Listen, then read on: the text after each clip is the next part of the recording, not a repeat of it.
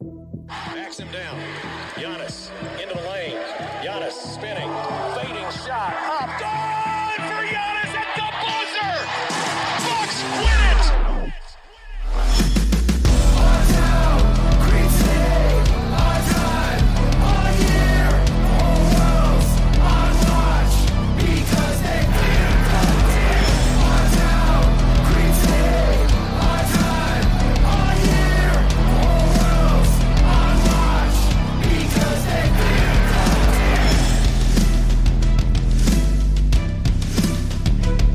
Welcome to Locked on Bucks. I am your host, Kane Pitman, joined by the founder of brewhoop.com and longtime voice of the podcast, Frank Madden.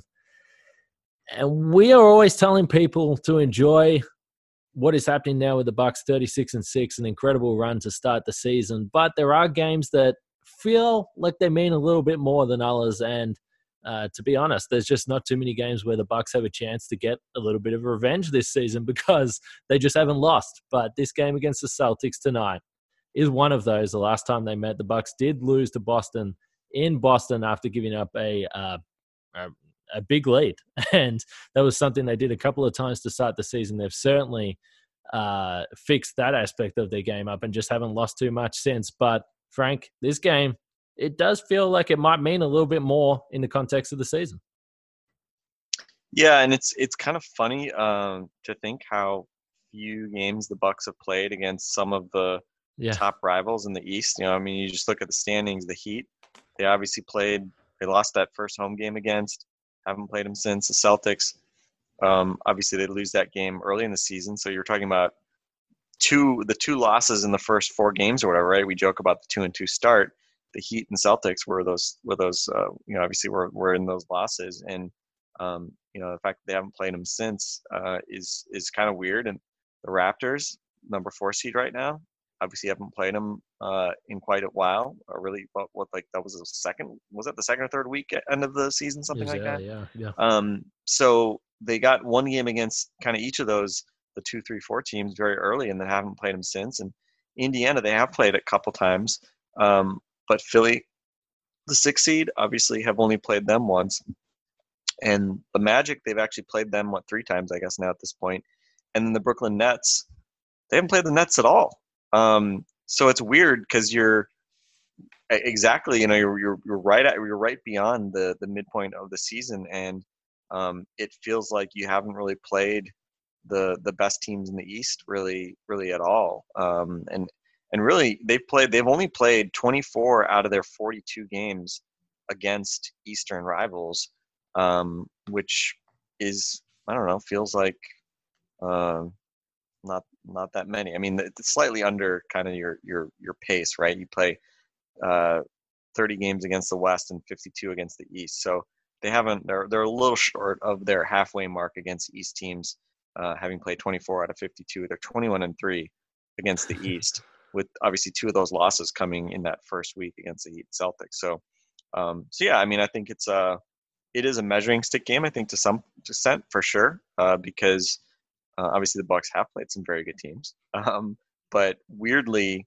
uh, it feels like they've played you know more games against the best teams in the West than against the best teams in the East. Yeah, well, I think the the interesting thing about the the 21 and 3 record against the East, as you mentioned, is that those three losses came against Miami, Boston, and Philadelphia. So uh, while the while the Bucks are 36 and 6 right now, you're like, okay, uh, it would be nice to beat one of these these top teams in the East, and we know that they're going to have uh, multiple games against uh, all these teams coming up. You already mentioned Brooklyn; they've got them on the weekend after this game, who now uh, have Kyrie Irving back.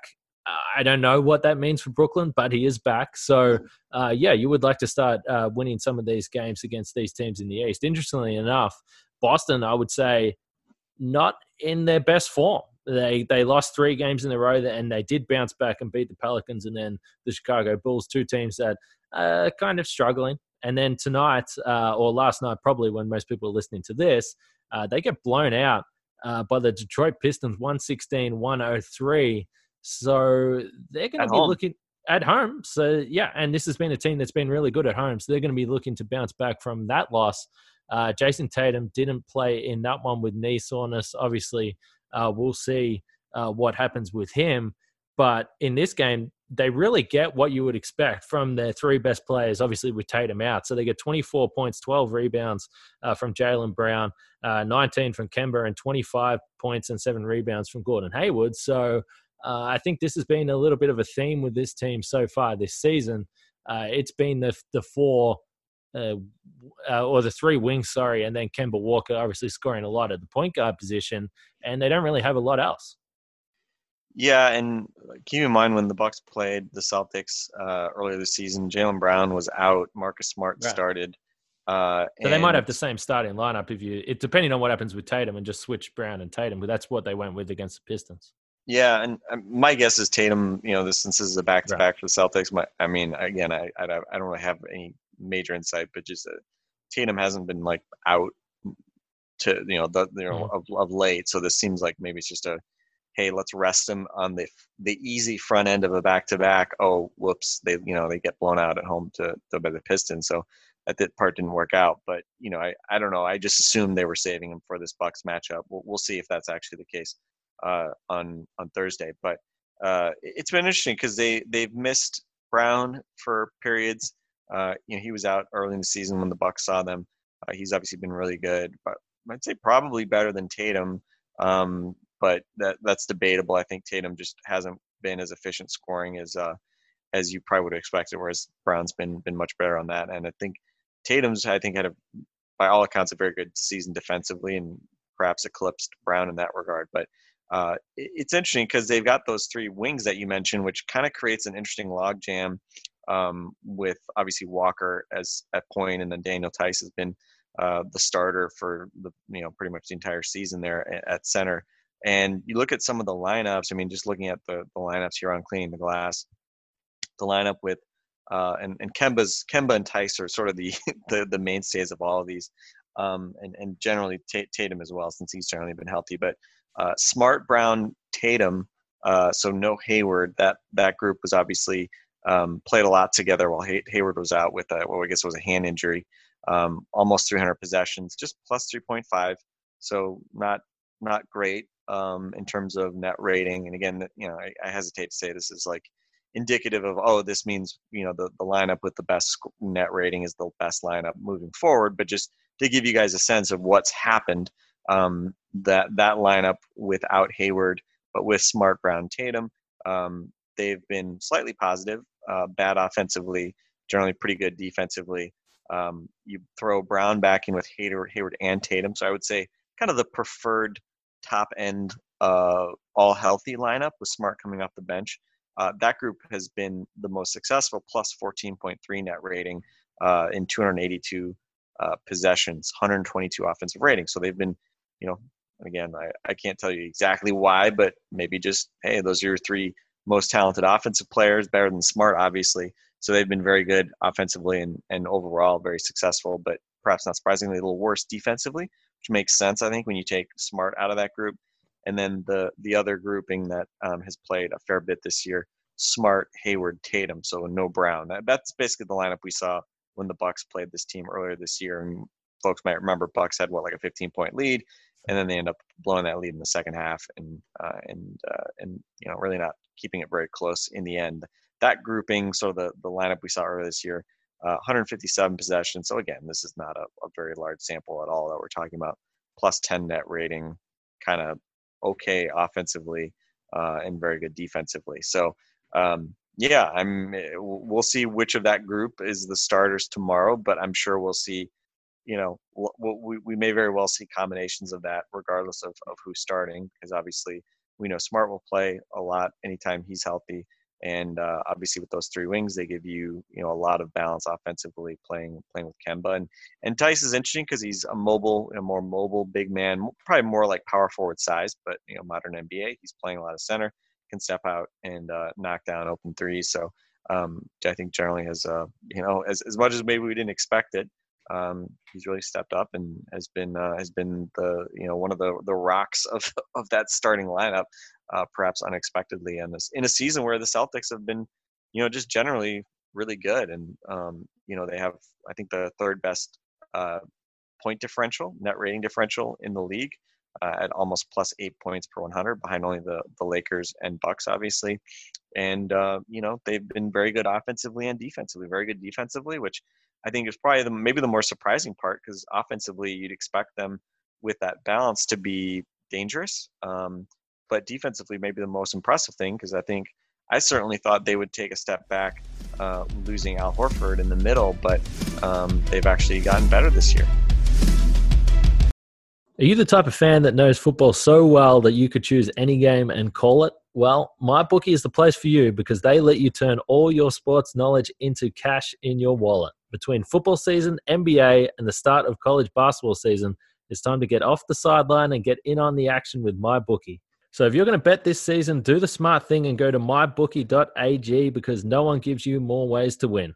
If you're tired of watching the games from the couch with nothing to gain, MyBookie wants to get your mind off everything else and back on the game. If you join right now, my bookie will match your deposit halfway, all the way up to a thousand bucks. That means if you deposit two thousand dollars, you get an extra thousand bucks in free money to play with. Just use promo code Locked On NBA to activate the offer. Once again, that's promo code Locked On NBA to take advantage of my bookie's generous sign up offer. Visit mybookie.ag today. You play, you win, you get paid. Yeah, the interesting thing, I guess this goes for both ways, defensively and, and offensively, is that they can really mix and match the lineups. And and when you look at the minutes per game for the for this team, uh, there's the four guys uh, that you would, or sorry, the, the five guys that you would expect that are that are averaging over 30 minutes. So Tatum, Brown, Walker, Hayward, and Smart. And then there's a huge drop off, but they're mixing and matching uh, Theis a little bit, who you already spoke of. I think he's the guy that they play uh, in important situations, but also they're getting decent minutes from Kanter, who we know. I mean, this is a guy that's bounced around a bunch of teams. Uh, he can score a little bit. Uh, there's been he's had moments defensively. I'll say, uh, particularly in, in, a couple of games against the Sixers that I watched, where uh, he was really uh, putting in maximum effort on on Embiid. Uh, not necessarily getting the results, but he's a high uh, effort player. I would say that at times defensively. But, but Theis is a guy that that is mobile, and I think that that's the key. He blocks shots. And then offensively, he's a guy that finishes as a pick and roll guy. He also, I wouldn't say his three point shot is coming along, but when you think back to that game uh, where the Celtics came back, where the Bucks gave up the big lead, uh, that was kind of indicative of what was happening in that second half, where the Bucks couldn't hit a three to save themselves, and the Celtics were hitting shots from everywhere. And when Ty started hitting threes, you were like, okay, well, this is this is not going to be the the Bucks' night. But uh, getting back to the original point, the the fact that they have those those guys, particularly Tatum, Brown, and Hayward, that they can always have a guy that can get his own shot uh, on on the floor at, at any point. And at times when we've looked at the Bucks and we've spoken about the rotation for them, it's like, okay, what do you do in the minutes where, uh, you know, particularly when the Bucks are going these five guys uh, off the bench lineups, it's like, okay, well they can't really get their own shot. Stevens hasn't really had to do that. He's been able to uh, uh, set up his rotation where he's always got guys on there that are versatile defensively. When you think of Tatum and Brown, guys that can guard multiple positions, Marcus Smart, we know uh, that they're comfortable with him guarding bigs. Uh, they just, I think versatile is a word. They've got a lot uh, of different options that they can they can throw at you offensively and defensively. There's been a lot of talk about this team potentially making a trade uh, for a big guy. I'm not sure if they're going to want to do that because I, I, think that they like these small lineups that they can they can throw at you, and particularly with Giannis, we've seen. Uh, I, I'm not. I don't know. I don't really ever feel comfortable saying that there's a certain type of player that can give Giannis trouble. But when you can throw multiple guys that that if they can get back and slow down the Bucks and not allow them to get in transition, set up that wall that everyone likes to talk about and be disciplined, which we know Brad Stevens teams in the past have been, uh, non Kyrie Irving Celtics uh, teams would say that. Uh, that can be the type of uh, those can be the type of lineups that can cause the Bucks trouble. Last time they played, Milwaukee only managed 34 points in the paint. They were turned into a jump shooting team in the second half, and it didn't go well. Yeah, I mean, I, I think uh, you know we talked about it in the Knicks game. I mean, the Knicks have some guys who at least physically aren't necessarily going to get completely overwhelmed by Giannis, but um, when you don't play a really kind of team-oriented mm-hmm. gang tackling style on him, uh, that, that's telling tends to be when he's most dangerous. And you know, again, the you look at the Celtics team, you know, Daniel Theis, and his Kanter, um, you know, they do have Robert Williams, but he's played in only half their games and at 14 minutes a game. He's obviously not playing tons and tons of minutes. Did play against the Bucks when we saw them earlier this year, but um, you know, Williams is a shot blocker, very interesting kind of maybe long-term defensive prospect. But you know, Tyson and uh, I mean, I don't want to discredit Theis. I don't want to put Tyson in the Kanter camp defensively. I think Theis, you know, has certainly his his strong suits, but he's much more of a mo- mobile guy than a, you know, he's not Joel Embiid or Rudy mm-hmm. Gobert, obviously sitting back there, um, physically competing with Giannis at the apex or something like that, right? Um, but you know, again, I think there's a good argument that the best way to slow Giannis and and you know, if you slow down Giannis, then you slow down the Bucks, obviously.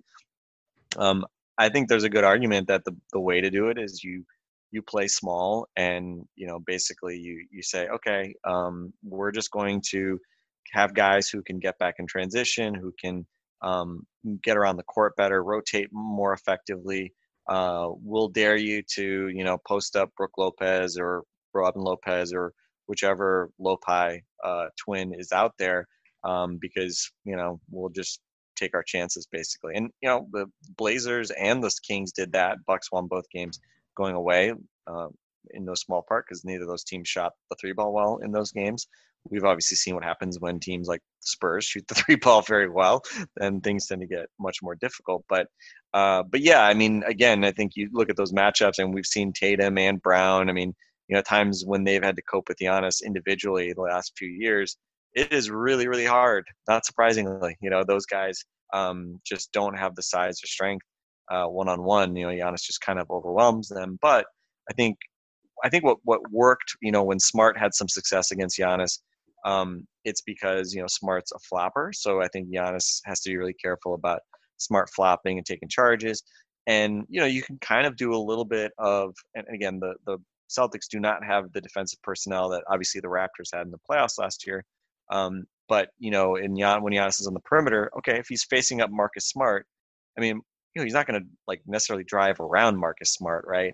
Um, he's got to be really careful in how he is able to use his body, and you know that Smart's going to try to take charges, and that can happen in the post as well. And if he goes in the post against a small guy, well, you can double team, right? And we saw obviously the Raptors, they didn't let Giannis go at Kawhi Leonard in the post one on one, right? They double teamed and really made him try to attack from the perimeter. In which case, a, a smaller guy, whether it's Smart or Leonard, to be clear, Leonard's obviously a more versatile, higher end defender than Smart, but um, but that can definitely cause some challenges for a guy like Giannis. And and again, this also puts pressure on him to shoot the three ball well, and it also I think puts pressure uh, on the coaching staff of the Bucks to try to move him around, put him in different positions um, that that maybe challenge uh, challenge him a little bit and and try different things. So um, you know, again, I think uh, that's where um, you use pick and rolls, right? And uh, if if the Celtics just switch a pick and roll when Smart or or whoever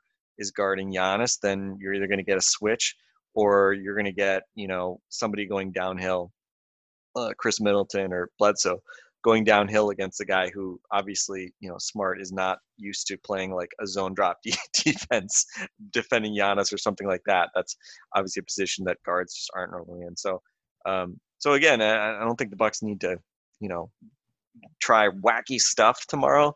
If uh, if the Celtics give them some different looks defensively, um, you know, it's I think it's more just about okay, just figure out how you can put Giannis in space a little bit, give him room to operate. Obviously, the more you get the more you get stops the more you get uh, the ability to run out and transition and you know attack a defense before it's set yeah no rocket science there that that's obviously preferable to having to take the ball out of the bottom net and walk it up the court and, and get into your set offense in half court but um, it should be fun to watch and, and again i'm also just sort of curious you, you look up and down this roster for the celtics i think probably the most impressive thing to me is you know they have a lot of just random dudes coming off the bench and yeah it's not even that those guys are like having good seasons. Like it's it, it really speaks volumes about um, how well those you know the starters and really the top six in that rotation have played because um, you know after you get past the top six in the rotation, right? Basically the starters plus Smart.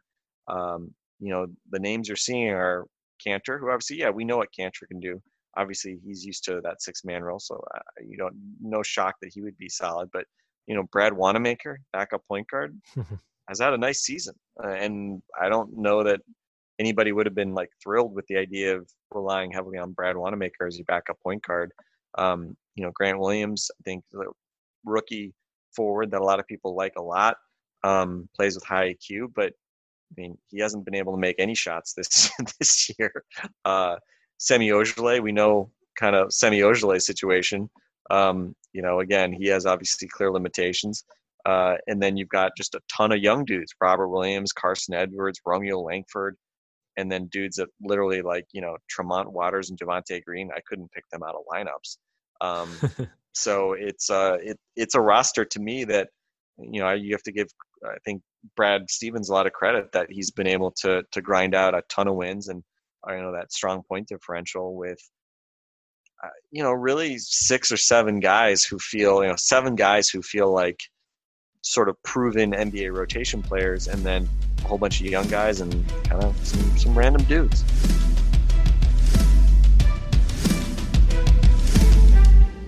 Yeah, so the Celtics aren't really a team uh, that are going to to crush you by scoring in the paint. They are a jump shooting team. As I said, they got a bunch of guys that can score uh, in, in, isolation, get their own shot. So the, the, thing that's interesting to me is to look at the role, and and I'm curious to, to know what you think, uh, Frank, whether uh, what sort of role the Lopez brothers are going to play here. You spoke uh, about some of the lineups they had about uh, against Sacramento and, and also Portland and on that West Coast trip. So uh, in this one, it will be interesting to see. We know Kemba Walker's a guy that has that has crushed the Bucks in, pick and roll uh, on offense as a, as a jump shooter time and time again from his time in Charlotte, uh, and also he got really got rolling in that game earlier in the season.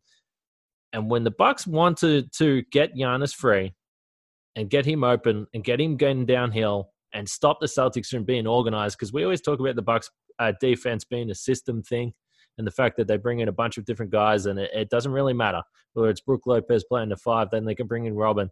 The paint defense is still uh, stout throughout all those lineups. The Celtics are very similar, and in this game earlier in the season, uh, particularly in the second half, when the Bucks could not hit threes, I think they were two for 21 or at, uh, at through some stretch in that second half. Uh, that's when the Celtics got on top. Seven fast break points in that game. As I already mentioned, only 34 points in the paint for the Bucks. They need to find a way to to get out in transition and score, but to do that, they need stops. So, uh, what are they going to do defensively? Do you think? How are they going to uh, look to to stop Kemba Walker and stop these guys from just shooting the shots that they want? Because if you allow them to, they're going to shoot from that mid range all night long, and also from the three. And in that game earlier in the season, again, uh, they found themselves open looks, 41% from three and that was a much much higher in the second half when they really got rolling. Yeah, I mean, I think the biggest thing you worry about is just the way that Kemba can just go on these runs um, almost by himself. I mean, we, we kind of saw that a bit in, that game, and we've seen it, um, you know, as well when when Kemba was in in Charlotte. Like he just has these, he just can just is liable to just have these runs where he's just really really difficult to stop. Um, you know, I think fundamentally the the Celtics can go small, and I think the uh, you know I, I, don't I don't know that again they're just not going to play Kanter or Theis for long stretches. Um, I, I, imagine those guys will still play. I don't think those they'll they'll play super small, um, but I, I, think you know you think about Theis, he can stretch out to the three point line, um, and I think certainly the way that uh, Lopez wants to play defense against Theis um, there's obviously going to be a um, you know pressure on Bledsoe, George Hill to get over screens and make sure that you know Kemba isn't getting uh, too easy of a look coming off those screens for for pull up threes. Um, and I think back to literally the first game of last season where Kemba kind of went off and the Bucks barely hung on to win that game, and you know, kind of a rude awakening for Bledsoe. You know, he felt like he wasn't. I think he even commented that it felt like man, he was he was failing because he couldn't couldn't get uh, you know they couldn't stop Kemba, but um, we've seen over time that that's you know been been mitigated for a bit, and probably playing a game against D- Damian Lillard a couple games ago is probably yeah. pretty good practice because um, we saw you know Lillard pulls up off those high pick and rolls from about as far out as as anyone. um, far further out than Kemba. I don't think Kemba's like you know shooting a lot of 30 foot threes uh, exactly, but that'll put pressure on them, and and you know I, I guess we'll see. Um, I, am also kind of curious to see, um, you know, Smart has made progress in terms of his three point shooting. He's at 33 percent uh, on threes this year. Um, you know, he's going to be, yeah, yeah, six a game.